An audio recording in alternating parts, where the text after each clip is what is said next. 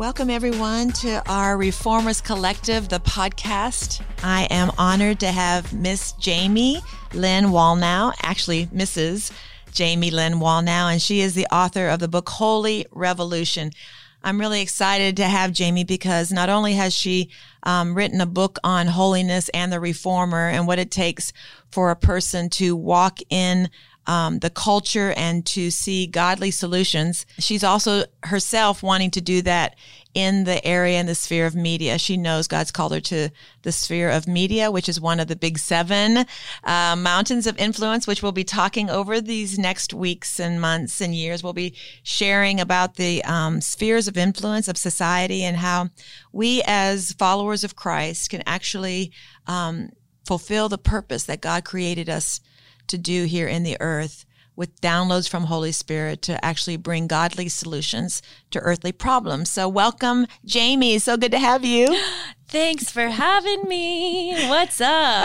I know. I can't wait. This is going to be a great, great show. um, so yeah, we met just a couple years ago at a actual Reformers Roundtable, and that was the first time I met you. And um, our friend Elizabeth Time Fook was gathering reformers, or who she thought were reformers. And so, can you tell me why, what it is about your life that someone would call you a reformer? What does that mean to you, and what are you doing that would say, I am a reformer? I love building with God. Ever since I was little, I'm like one of those people, I love to build, and then I'm not necessarily a manager. Like, so once it's built, I like to find the person who was created for something and hand it over. But I like to build with purpose, with God. And so since I was a little girl, I just could easily see what needs needed to come into different organizations or whatever it may be, and I would do it.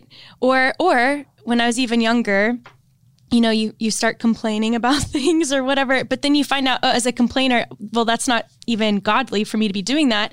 So what can I, what can I do? Like when you, when you sit with Holy Spirit in the complaint department, you know, he calls you out when you listen mm. and you discover, oh, I'm a reformer. You, you created me to either pray in a solution for somebody on the earth to run with, because that is just as powerful as running with it. Like, if you see some problems, since I know I'm called to media and I see problems in education, I pray for moms and dads to stand up and go speak and be the solution, or teachers to put their foot down and protect curriculum for our kids. And that's just as powerful to me as somebody who would go bring reformation. So for me, I've always been able to prophetically discern and see the gaps. That's good. Yeah. So that's how I would say I've just, since I was a little girl. And then of course, Elizabeth brings us together, and I, I think so many of us are like, what are we doing here? And then you hear yourself speak, and then you hear the people around you, you're like, oh, oh my goodness, this is putting language to what I've done my whole life. Yeah, that's exactly what happened to me. And I'm quite a bit older than you.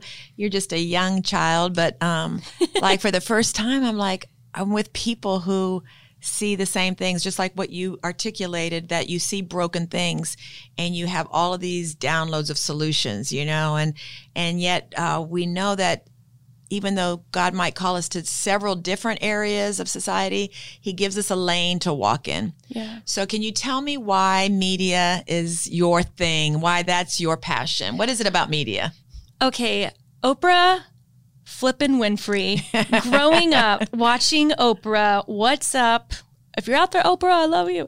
No, I would watch her, and I just felt I was called to do the same. I was so drawn to how she interviewed people, and she would, I felt like she was interviewing reformers, like some of the hidden gems, some of the famous people. I remember when she interviewed uh, President Obama, and I think he was like a new senator, and I was like, God, he's going to be president one day. You know, it's like you can see the yeah. call in people's lives, and she was bringing these people in, or watching Ellen DeGeneres, and really, and I know that's kind of entertainment industry, but now it's more media these days with how much has changed, you know, being able to just go on YouTube or whatever it may be. So I'm seeing these people. However, um, you know, as media starts developing over time, I start noticing like news or whatever it may be, how much, even if, even with Christians, you know, they start on media somehow. And I began to not be able to listen to what they were doing. Like there's one major T V show host who I would watch this person, and I and I loved how they highlighted people on the streets, people in the schools that were reformers who were doing amazing things in their community, or moms who had brought reformation to their kids because they fought for something different. They didn't allow the status quo to be the status quo for their family. But then this person starts getting more tainted, and I can't even watch because it's so, you know, there's so much sexual promiscuity in the show or whatever it may be. Then Christians start stepping into spheres of influence with media, and then I can't listen because it's so slanderous and toxic. And so I'm like, oh, man, this is so hard. And then it's like, wait, I could be the difference. Mm. I could be the one who goes out there. It's like guilt-free humor. You don't feel guilty when you're listening to the humor. You don't feel guilty. I'm not going to slander leadership. I'm not going to slander people who are wrong because I'm praying for them and I'm believing that God can turn anyone's heart to him. But how can I, like, the only way to see it happen for me is because I have the gift literally and the passion and the skill set for it. So why don't I go do it? So I have a podcast called Set Apart with Jamie Lynn Wallnau, which is for Christians, and that's fun, and I love it, and that's like interviewing people about holiness and living set apart. It's not easy. It's not always easy, but how can we be here for one another and encourage one another? But then during COVID, I had COVID. It was hard, and the Lord gave me a dream, and he showed me The Next America show, and I called one of my mentors, Patricia, and she was like, I think you need to do it, and we both felt like she was supposed to be the first guest, and so it, without full vision, just dove into it. But I knew this needed to be a solution for guilt-free media, and so mm-hmm. that's that's when I knew my call was to media, and I always want to run from it. I always want to be like, I want to go run in the cave and just do like the forty-day fast away from media, but for the rest of my life, yes. Extend the forty-day. Yeah. But that's how I know it's called, because I often want to run from things that I'm called to. Exactly. Long answer, but I thought, you know, from a little girl to now, that's how I, I never understood language for it, but that's how I feel I knew I was called to media. Yeah, I think that that's exactly right in what you're saying. So those of you who are listening here and you, what is a reformer? I've had so many people say, is that Martin Luther? Is that those groups of people who call themselves reformed and they don't believe in women preachers, you know? and uh, and I'm like, no, a reformer, from my definition, a reformer is someone who has godly solutions for earthly problems. And so you can't help but look at the world. And for me, foster care or the prison systems or, you know, poverty or joblessness or, you know, there's thousands of problems and issues. But for you, what is it about media that really has a hold on and can sway a nation for good or for evil? Well, I think we've seen it so much. First of all, when I was little, we had friends, not phones. Yeah. So like we would make up games in the backyard and play. Cell phones weren't a thing yet. They were, but it was not for my demographic, the way I grew up. So I didn't have my first cell phone until I went to college. So I didn't have to battle what elementary kid students are battling on social media. They're going to be there. So how can we meet them where they are? And that's another thing is with, with media, you know, there's so many more narrow paths in the sense of like, there's so many different lanes within media, like Gen Z, millennial, you know, baby boomers, whatever, whatever generation, because they don't all like the same thing. Right. But with technology evolving, it's like, I want to meet people where they are, but I'm going to have to like really tune in. And we all need to tune into the wisdom from heaven that where God gives these divine solutions. Like wisdom comes and tells us things we do not yet know. Every day there's a word that wisdom has for us. It says in Proverbs that if we just knock on the door, every day wisdom has a new word for you. So good. And so, and so I would say, I would say with media, it would be like, if you're out there, I don't think everybody's called to it, so don't just jump on it because your friend's on it, because it could take you down, yeah. Okay? With all the, when you step into media, it's it ain't it ain't all cute with the spiritual battle that comes with it, because it's mm-hmm. different. But people are on their phones, and I want them to scroll, and I want them to see something life-giving that empowers them to be a reformer. So this just talks about the generation gap, because when I think of media, I think of evening news, right? That mm-hmm. we turn on at five or six p.m. after dinner, every or during dinner, you turn on the C B S, A B C, N B C News. The news on television was our source of media, or the newspaper. Right. And those were the two sources where everybody got, you know, their information from. And now, like, who reads a newspaper? Nobody, right? Yeah. I mean, very few people watch the evening news anymore, because you can go on any time of the day or night and go on, you know, a, a hundred channels to get news, C N N, Fox News, and all those other ones. You can go on at any time, but even those are becoming less and less watched. Yeah. And as the people are becoming younger and younger, right? That's yeah. exactly what you're saying. Social media, yeah. you know, on the phone, like everybody's getting their opinions and their news either on Twitter or Instagram, right? I and mean, they don't even know what's accurate. Right. They're just believing what they see because they haven't, it's not true of everybody. They haven't been trained to know how to find the true source. Like, where did that source come from that right. they're sharing? But yeah. most people, including myself, I don't go to find out if that quote was true or not. So you yeah. kind of get this download. So I, I hear where you're coming from. So you can change um, media perception by changing. Your program was called? It's called The Next America. Okay, and how do you get that out? So right now it's YouTube, and it is. I'm going to add the podcast element to it. Okay. And it's on Instagram too. There's a page for it. And yeah, so it was launched during COVID elections, and I pulled back because people...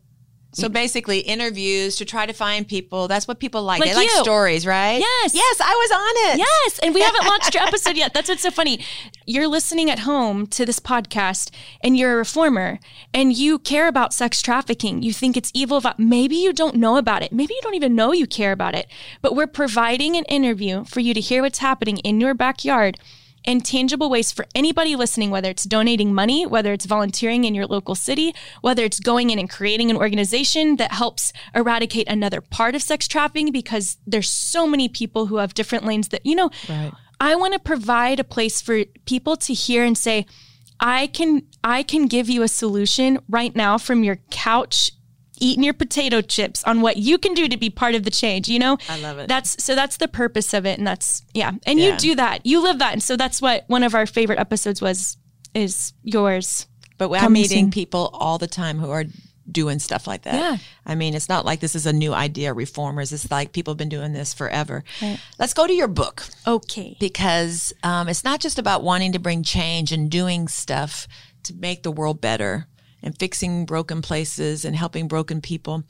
Uh, there is a heart to the reformer. I just gave my very first message on a reformer yesterday at church, and we were talking about Joseph, um, and he was different than his brothers. He had a different heart. He had a different spirit. He had a different um, strength within him, like, you know, courage. Like, I don't want to bow down like my brothers. I don't want to be like them. I don't want to blend in. I want to stand up. I want to shine. I want to make a difference.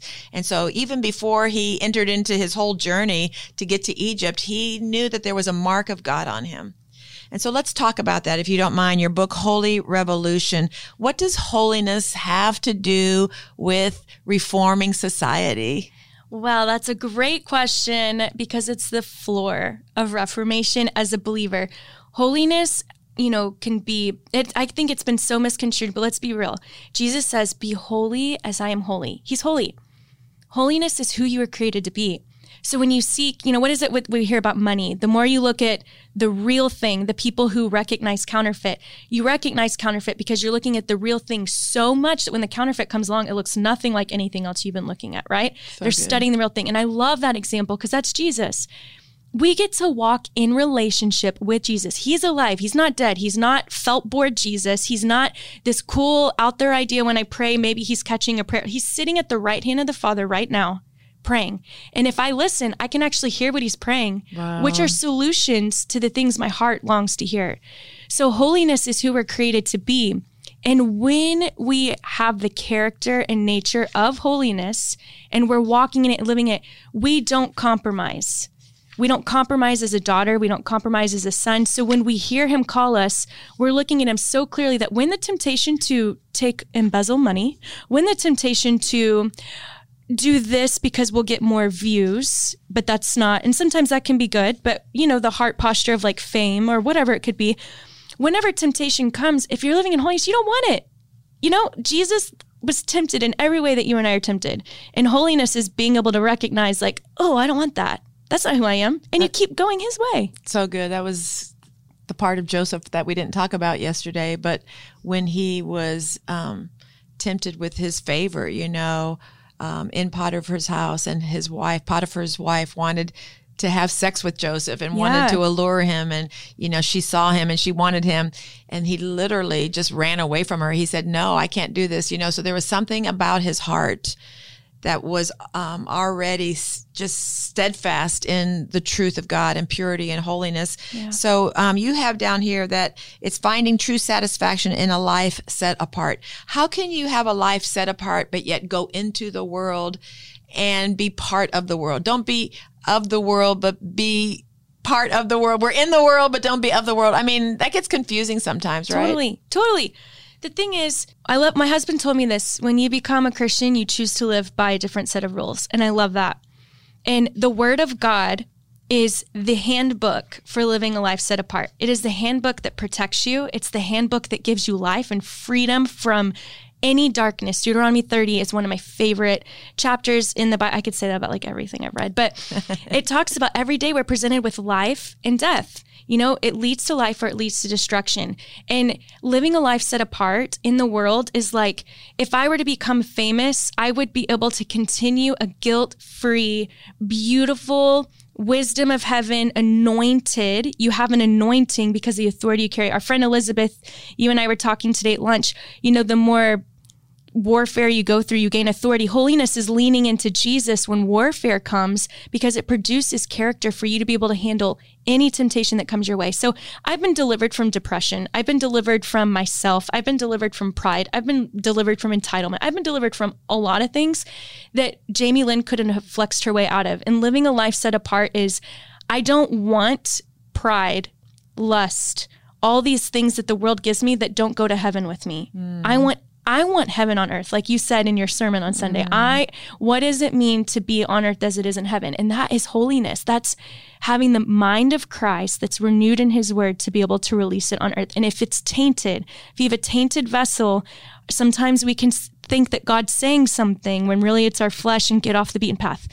But when we turn to him and repent, he speaks and, and helps us get right back on the path again. So good, so good. And so we know that in the Bible, we see um, Joseph, he had a heart for God. And, yeah. you know, we see David, even though, like you said, he messed up yeah. a couple times, he's always got back, but his heart had been tested and it came out, right, pure. And right. so as a reformer, we all want to go in and change broken things, but we don't understand the battle or the test because there is real warfare. There is a real devil, and he likes broken things. Yeah. He likes darkness. And so when we try to be the salt and bring good things into a society or into a city or into a place or into a people, when we try to bring the light into the darkness, he's going to do everything he can to trip us up, to totally. Get us discouraged. And um, just yesterday, I introduced a young woman. She's going to be on here um, later, but her name is Farrell Fellows. And she is literally called, God called her to this zip code called South Dallas, which is only like a mile from downtown, two miles from downtown Dallas. And it's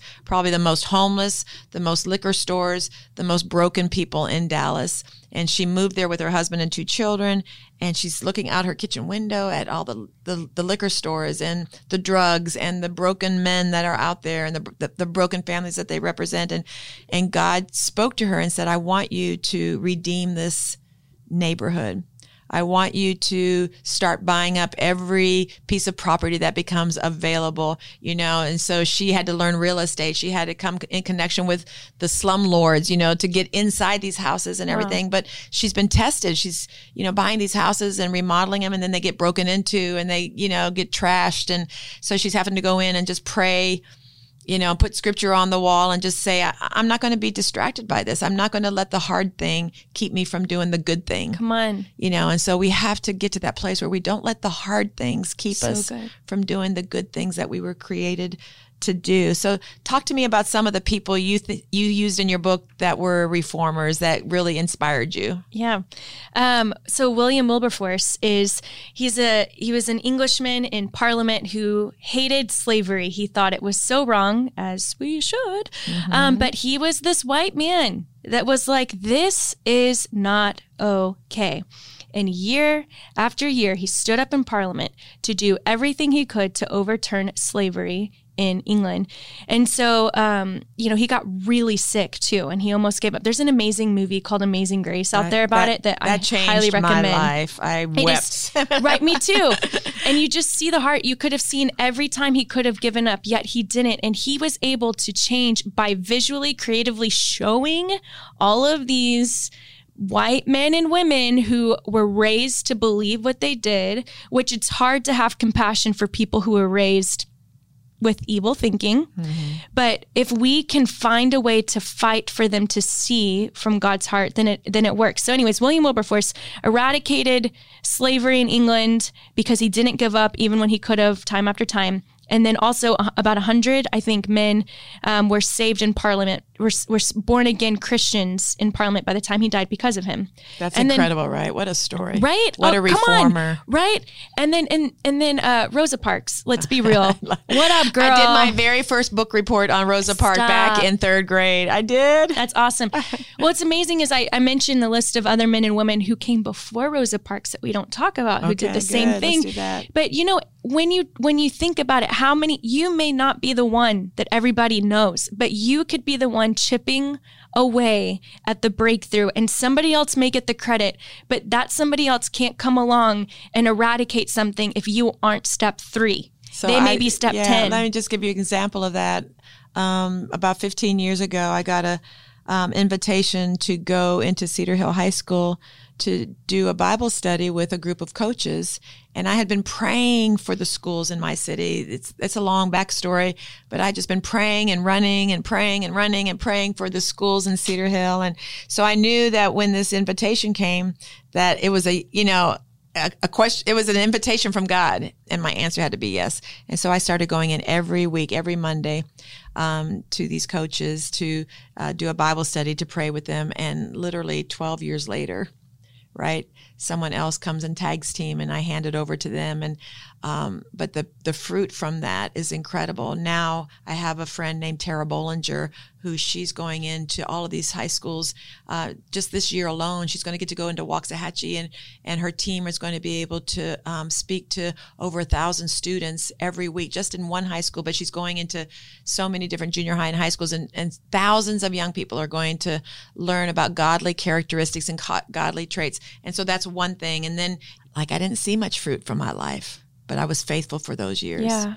And by me just going in and praying and setting a foundation and raising up some coaches and being there and praying for them, you know, I just felt like God was able to use that. And that was, that was step three, whatever so you're talking good, about, you yeah. know, but then these other people are coming along after me, and they're seeing so much more fruit and yeah. so much more breakthrough, things that I prayed for for years and years and years, and they're getting to do it, yeah. you know, but I'm saying, hey, I, I had a part of that, you know, I mean, like, I had a part of that. And so, and then, then, but then that opportunity propelled me and gave me a platform to go into the W N B A yeah. and be a chaplain for that. And so you just never know what God's, yeah. what's God's going to do. So Rosa Parks got yeah. on a bus and sat down in the front. And she knew the day that it happened that life was never going to be the same again. And she just made a decision in her heart. She goes, I don't know what's going to happen, but I know that life will never be the same. And people may not always celebrate modern day reformers. They may think that they're evil or twisted, but that's the religious spirit. That's the political spirit. That's why it's important to be holy, because the Holy Spirit will call you to do the cray cray things. How many of us would be judging and criticizing somebody building an ark right now because God yeah. told them a flood was coming, yet they still built it and it started raining?